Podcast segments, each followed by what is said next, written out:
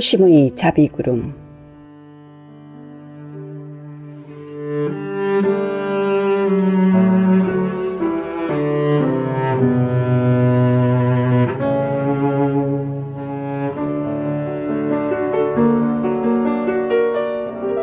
NIBM 뉴욕 불교방송의 청자 여러분 안녕하십니까? 수월심 인사드립니다.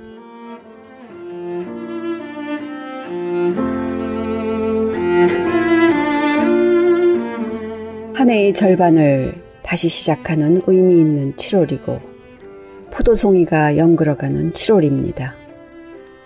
행복도 포도송이처럼 주렁주렁 열리는 행복한 하루 보내시길 바라면서 방송 시작하겠습니다.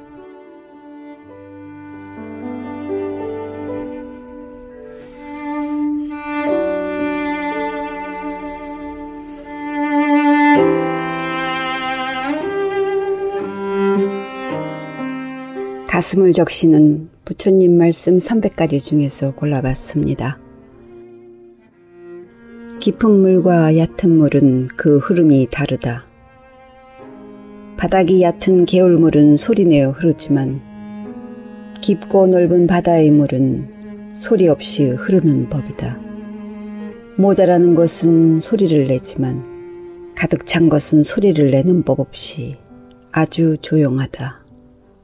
어리석은 자는 반쯤 물을 채운 항아리 같고 지혜로운 이는 물이 가득 찬 연못과 같다. 수타니 파타의 말씀을 들려드렸습니다.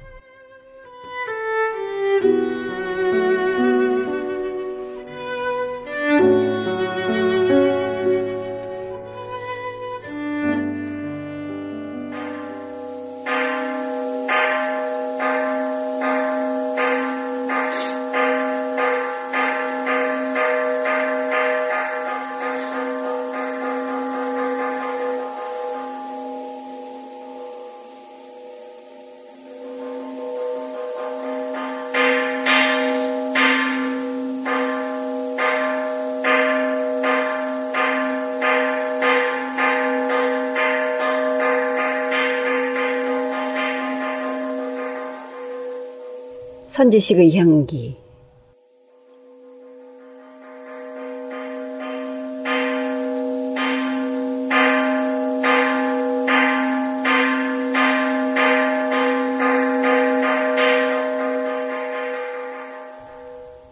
선지식의 향기 오늘 이 시간에는 믿음이 강한 자 부처님의 법구 비유경 말씀을 전해드리겠습니다.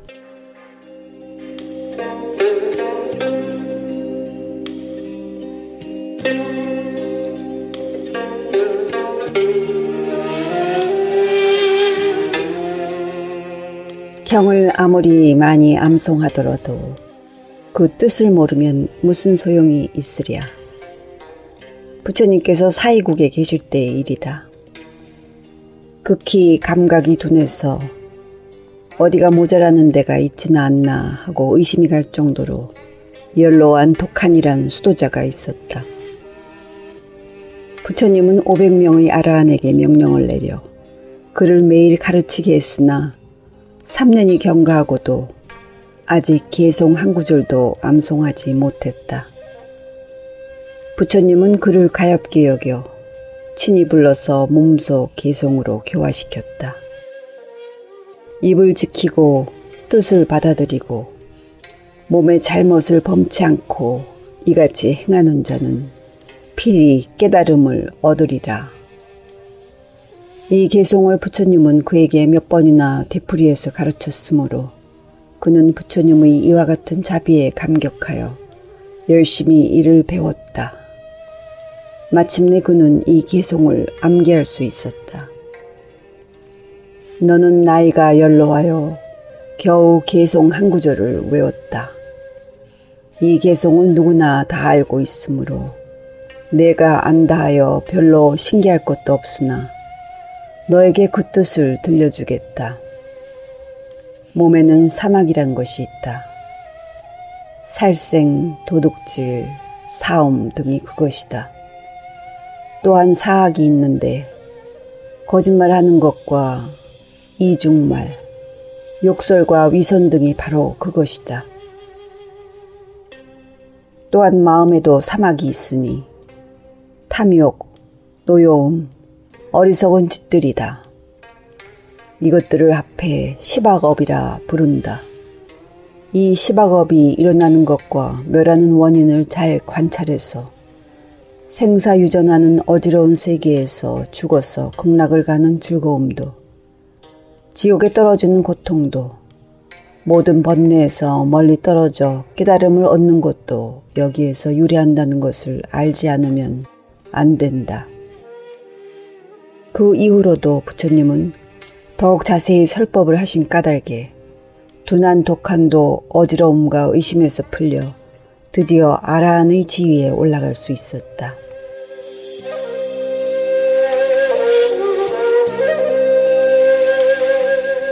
그 당시 500명의 비구니가 별개의 정사에서 수행을 하고 있었는데 매일 한 명씩 부처님이 지명하는 수도자가 이들을 지도했다. 어느 날 부처님은 독한을 지명해 비구니들을 지도하게 됐다. 둔하기로 유명한 독한이 설법을 한다고 하자 법회 동참자들은 별반 기대를 하지 않고 오히려 골탕을 먹일 생각을 했다. 강사로 등장한 독한이 비구니들을 향해 이렇게 말했다.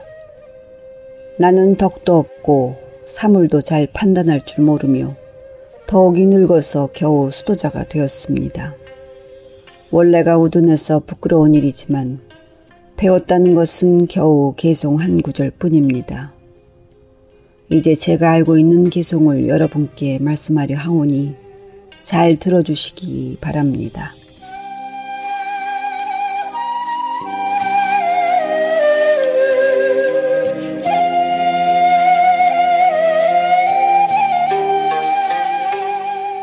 이때 비구니들은 그가 개송을 읊기 전에 그 개송을 먼저 읊어서 그를 당황하게 만들려 했으나 어찌된 일인지 입이 굳어져 말이 나오지 않았고 그 이유조차 몰랐다. 오히려 독한을 골탕 먹이려던 비구니들은 이로 인해 그들이 그동안 품고 있었던 생각이 잘못되었음을 알고 참여하게 되었다. 독하는 부처님께서 가르치신 내용을 진지한 태도로 그대로 전달했고 그 자리에 있던 비구니 500명은 감명을 받아 아라한의 경지에 이르렀다. 다음날 국왕이 부처님과 스님들을 궁전으로 초대했을 때 부처님은 독한에게 철발을 들고 부처님 뒤를 따르게 했다. 성문에 이르자 문주기가 독한에게 당신은 수도자가 되어 아직 개송 한 구절도 외우지 못한다고 하는데 어찌 국왕의 공양에 응할 수 있는가? 우리들도 개송 하나 둘쯤은 알고 있는데 당신 같은 사람은 공양을 받을 수 없다고 말하고 입궁을 허락하지 않아 독하는 문전에 혼자 남게 되었다. 부처님은 정전에 앉아 손을 닦고 공양 드실 준비를 하였다. 문 밖에서 부처님의 행동을 마음에 그린 독하는 언제나 부처님께 하듯이 팔을 벌리고 손을 든 철발을 부처님께 건네는 동작을 하였다. 이때 궁 안에 있던 왕과 군신, 부인 태자 등은 철발을 든 팔이 유령과 같이 쑥 뻗어 나오는 것을 보고 깜짝 놀라며 부처님께 도대체 이것은 누구의 팔입니까? 라고 묻자 부처님은 좀 전의 일을 설명하면서 이것은 불법을 깨달은 독한의 팔입니다. 내 철발을 들고 나를 따라왔으나 문지기들이 입궁을 허락지 않아 팔을 뻗어 철발을 내게 건넸던 것입니다. 라고 말씀하셨다. 왕이 의외의 사실에 크게 놀라며 말했다. 주위 사람들은 독한을 형편없는 바보로만 알고 있습니다. 단지 개송 한 구절밖에 아는 것이 없지 않습니까? 그와 같은 자가 어찌 이와 같이 훌륭한 불도를 깨달았습니까? 부처님께서 말씀하셨다. 임금님, 배움은 반드시 많은 것을 필요로 하지 않습니다. 배움은 실행하는 것이 제일 중요합니다. 독하는 단지 개송 한 구절만 알고 있으나 그 의미를 깨닫고 그 정신을 체득하여 마음이나 입, 몸 전체가 깨끗하고 거룩하게 된 것입니다. 이어서 대중들에게 개송으로 설하셨다.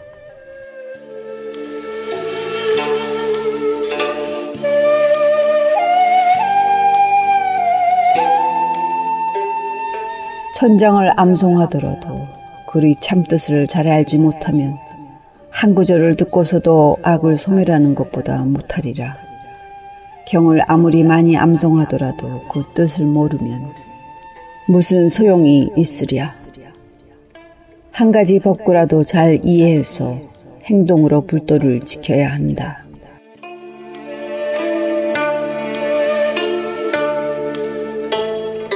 부처님의 이 가르침을 듣고 300명의 비구니들은 수도를 더욱 열심히 쌓아 아라한의 깨달음을 얻었다고 한다. 법구 비유경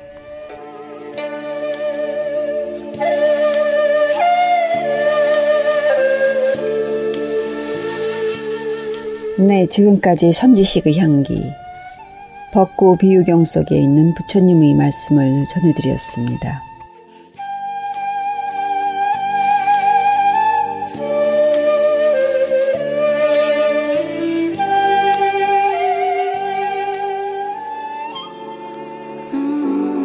곡이 흐르고 있습니다.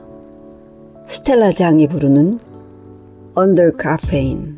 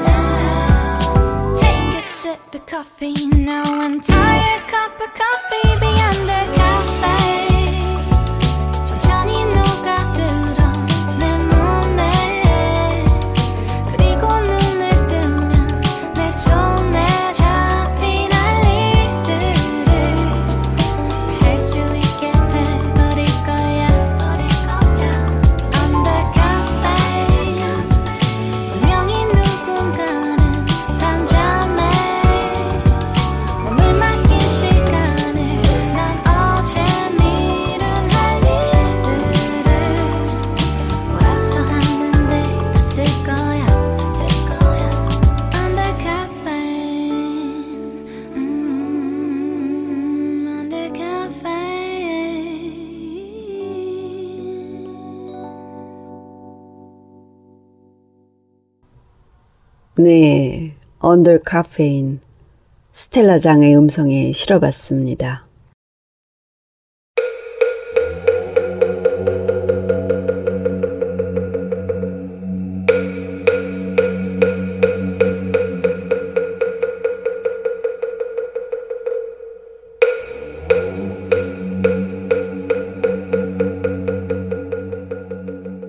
내 마음의 자비구름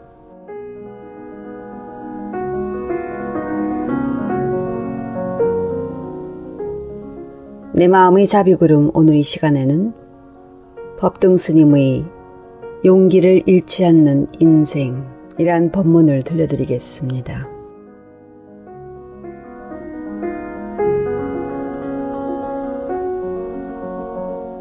님의 침묵 시인 한용운 스님은 용기 있고 슬기로운 사람 앞에는 역경 따위가 있지 않다고 되풀이에 강조한 적이 있습니다.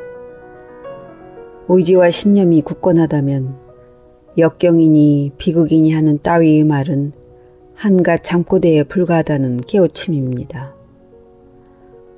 우리는 가끔 역경 앞에 좌절하고 고통 앞에서 절망하는 수가 많습니다. 그러나 신념에 따라 돌진하다 보면 언젠가 눈부신 햇살의 평온 그 한복판에 설 수 있습니다. 작은 일에 실망하여 모든 꿈을 함부로 장사 지내는 따위의 어리석음을 경계해야 합니다. 어려운 일을 당하여도 앞으로 밀고 나가는 것을 우리는 용기라고 합니다. 용기는 무모한 만용과는 전혀 다르며 사리를 옳게 판단해 반드시 이루어내고 이루어낼 수 있다는 자기 확신이 용기입니다. 남에게 등 떠밀려 나가는 것은 용기가 아닙니다. 외부의 어떤 힘이나 규제에 의해 어쩔 수 없이 나서야 하는 것은 오래가지 못할 뿐더러 오히려 잘못될 염려도 있습니다. 때문에 불자는 어떤 경우에도 자기 확신에 따라 행동해야 합니다. 자기 확신을 갖기 위해서는 무엇보다 먼저 내부에 도사리고 있는 번뇌와 갈등을 이겨내야 합니다. 용기의 조건은 극기에 있습니다. 다시 말해, 먼저 자기를 이겨야 한다는 것입니다. 그래서 부처님도 법구경에서 이렇게 말씀하셨습니다. 천군 만마를 통솔하는 사람보다도 진실로 자기 자신을 이긴 자를 열애는 칭찬한다. 자기 자신과의 싸움에서 이기려면 먼저 고통과 역경과 시련 속에 오히려 기적 같은 희망이 숨겨져 있는 까닭입니다. 인간이 역경에 놓여 있다는 것은 찬양받을 만한 일이라고 말한 세네카의 지적은 옳습니다. 비상한 정신력을 불러일으키는 것은 역경에 처해 있을 때 가능합니다. 그렇다면 역경이야말로 차라리 미덕이라 하지 않을 수 없습니다. 우리는 세상을 살아가는 동안 수많은 좌절을 경험합니다. 사업에 실패하기도 하고 시험에 낙방하기도 하고 사랑의 맹세가 깨어져 시련의 아픔도 겪기도 합니다. 그러므로 아무도 이런 실패를 경험하지 않고 사는 사람은 없습니다. 가장 성공적인 인생을 살았다고 하는 부처님에게도 좌절은 있었습니다. 뼈를 깎는 고행정진을 하면서도 깨달음을 얻지 못했을 때 부처님은 차라리 그것을 포기하려 했다고 경전은 쓰고 있습니다. 전심 전력을 다한 일이 성취되지 않았을 때 느낀 패배감이 얼마나 컸으면 금관과 같았던 굳은 결심을 허물어 버리려고까지 했겠습니까? 그렇지만 부처님은 오히려 역경을 심호흡하며 쉬지 않고 맞서서 헤쳐나갔습니다. 반드시 이루고야 말겠다는 굳은 신념이 극복의 능력을 불러일으켰습니다. 그리하여 부처님은 광명 가득한 깨달음의 평원에 나설 수 있었습니다. 이 세상에서 최고의 인생을 살 만한 특권을 가진 사람은 이 같은 용기를 소유한 사람입니다. 그렇지 못하면 그만큼의 인생밖에 살 수 없습니다. 심각한 좌절에 빠질 때 사람들은 쉽게 죽고 싶다고 말합니다. 그러나 그런 말은 아예 입에 담지 말아야 합니다. 이 세상의 고통이 아무리 절망의 절정에 이르렀다 해도 그것은 잠시뿐입니다. 어떤 불행도 살아있어야 극복할 수 있고 어떤 행복도 살아있지 않으면 맛볼 수 없습니다. 자기 자신을 이기는 사람은 천하가 다 그의 것입니다.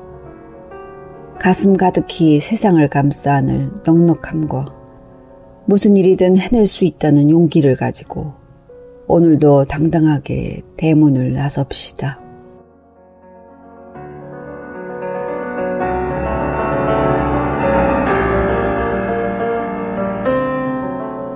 네, 지금까지 내 마음의 자비구름, 법등 스님의 용기를 잃지 않는 인생에 대한 법문을 들려드렸습니다.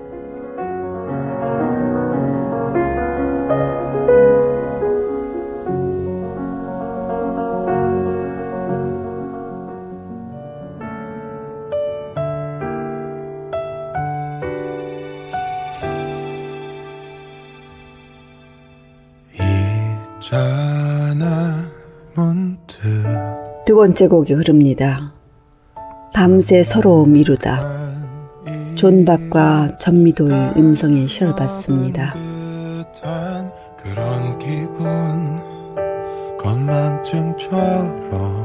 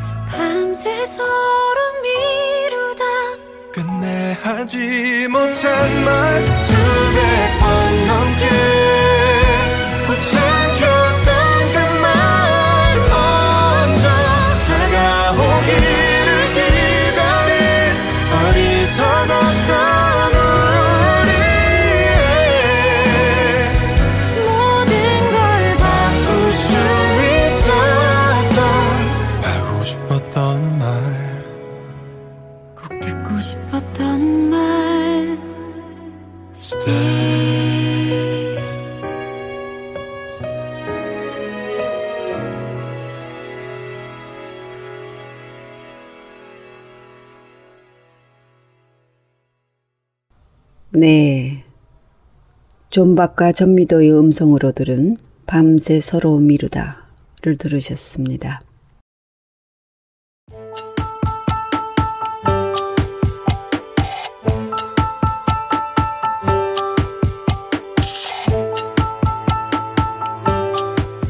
수월심의 건강교실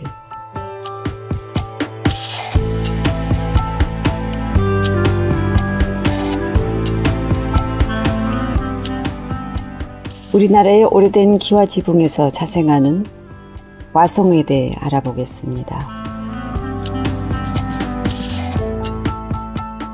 와송은 항암 활성, 항균 활성, 항당뇨 활성, 항염증 활성, 면역 증강 활성 등 생리 활성에 효과가 있지만 특히 항암 활성으로 항대장암 활성, 항폐암 활성, 항위암 활성, 항간암 활성, 항자궁경부암 등에서 그 효능이 높으며 각종 암의 암세포를 파괴하면서 면역 항체를 증가시켜 암세포 전이를 예방하고 암 예방과 수술 후 재발을 방지하고 세포 재생과 활성화로 인체의 노화 방지는 물론 간 해독, 당뇨, 혈압, 대장 종양, 여성 생리 활성 등에 작용하는 효과가 뛰어납니다.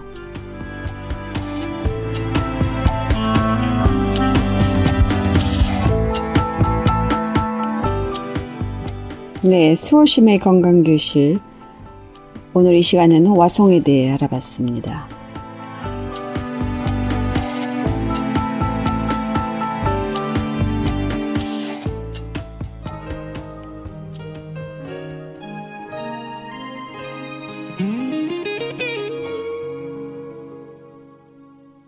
마지막 곡을 들려드립니다. 서영원이 부르는 웃는 거야.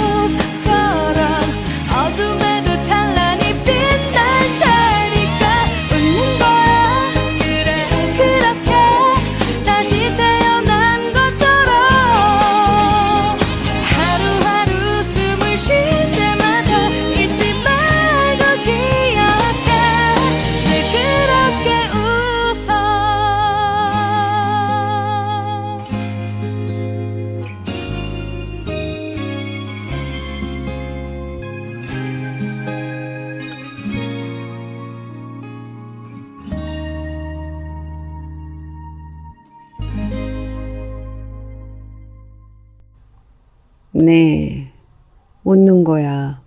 서영원의 음성으로 실어봤습니다.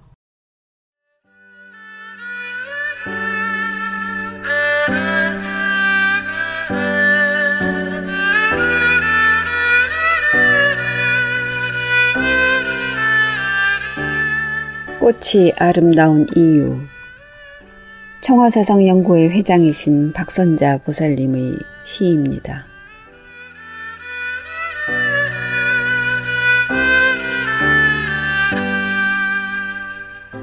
꽃은 무심으로 꽃을 피운다. 그래서 꽃은 아름다운가 보다. 그래서 꽃을 보면 행복해지는가 보다. 꽃은 무심으로 꽃을 피운다. 그래서 꽃은 내가 너보다 잘났다 하지 않고, 그래서 꽃은 내가 너보다 예쁘다 하지 않는다. 그저 무심으로 자신의 존재를 꽃피울 뿐이다. 자연의 순리에 순응하면서 그렇게 묵묵히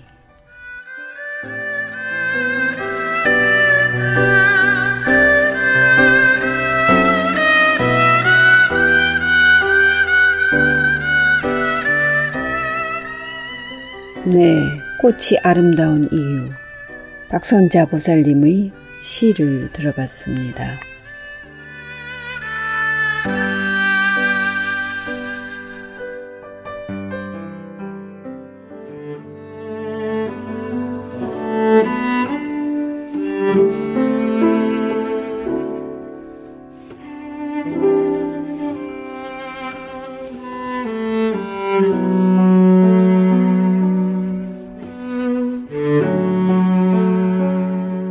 지금까지 애청해주신 NIBM 뉴욕 불교방송의 청자 여러분.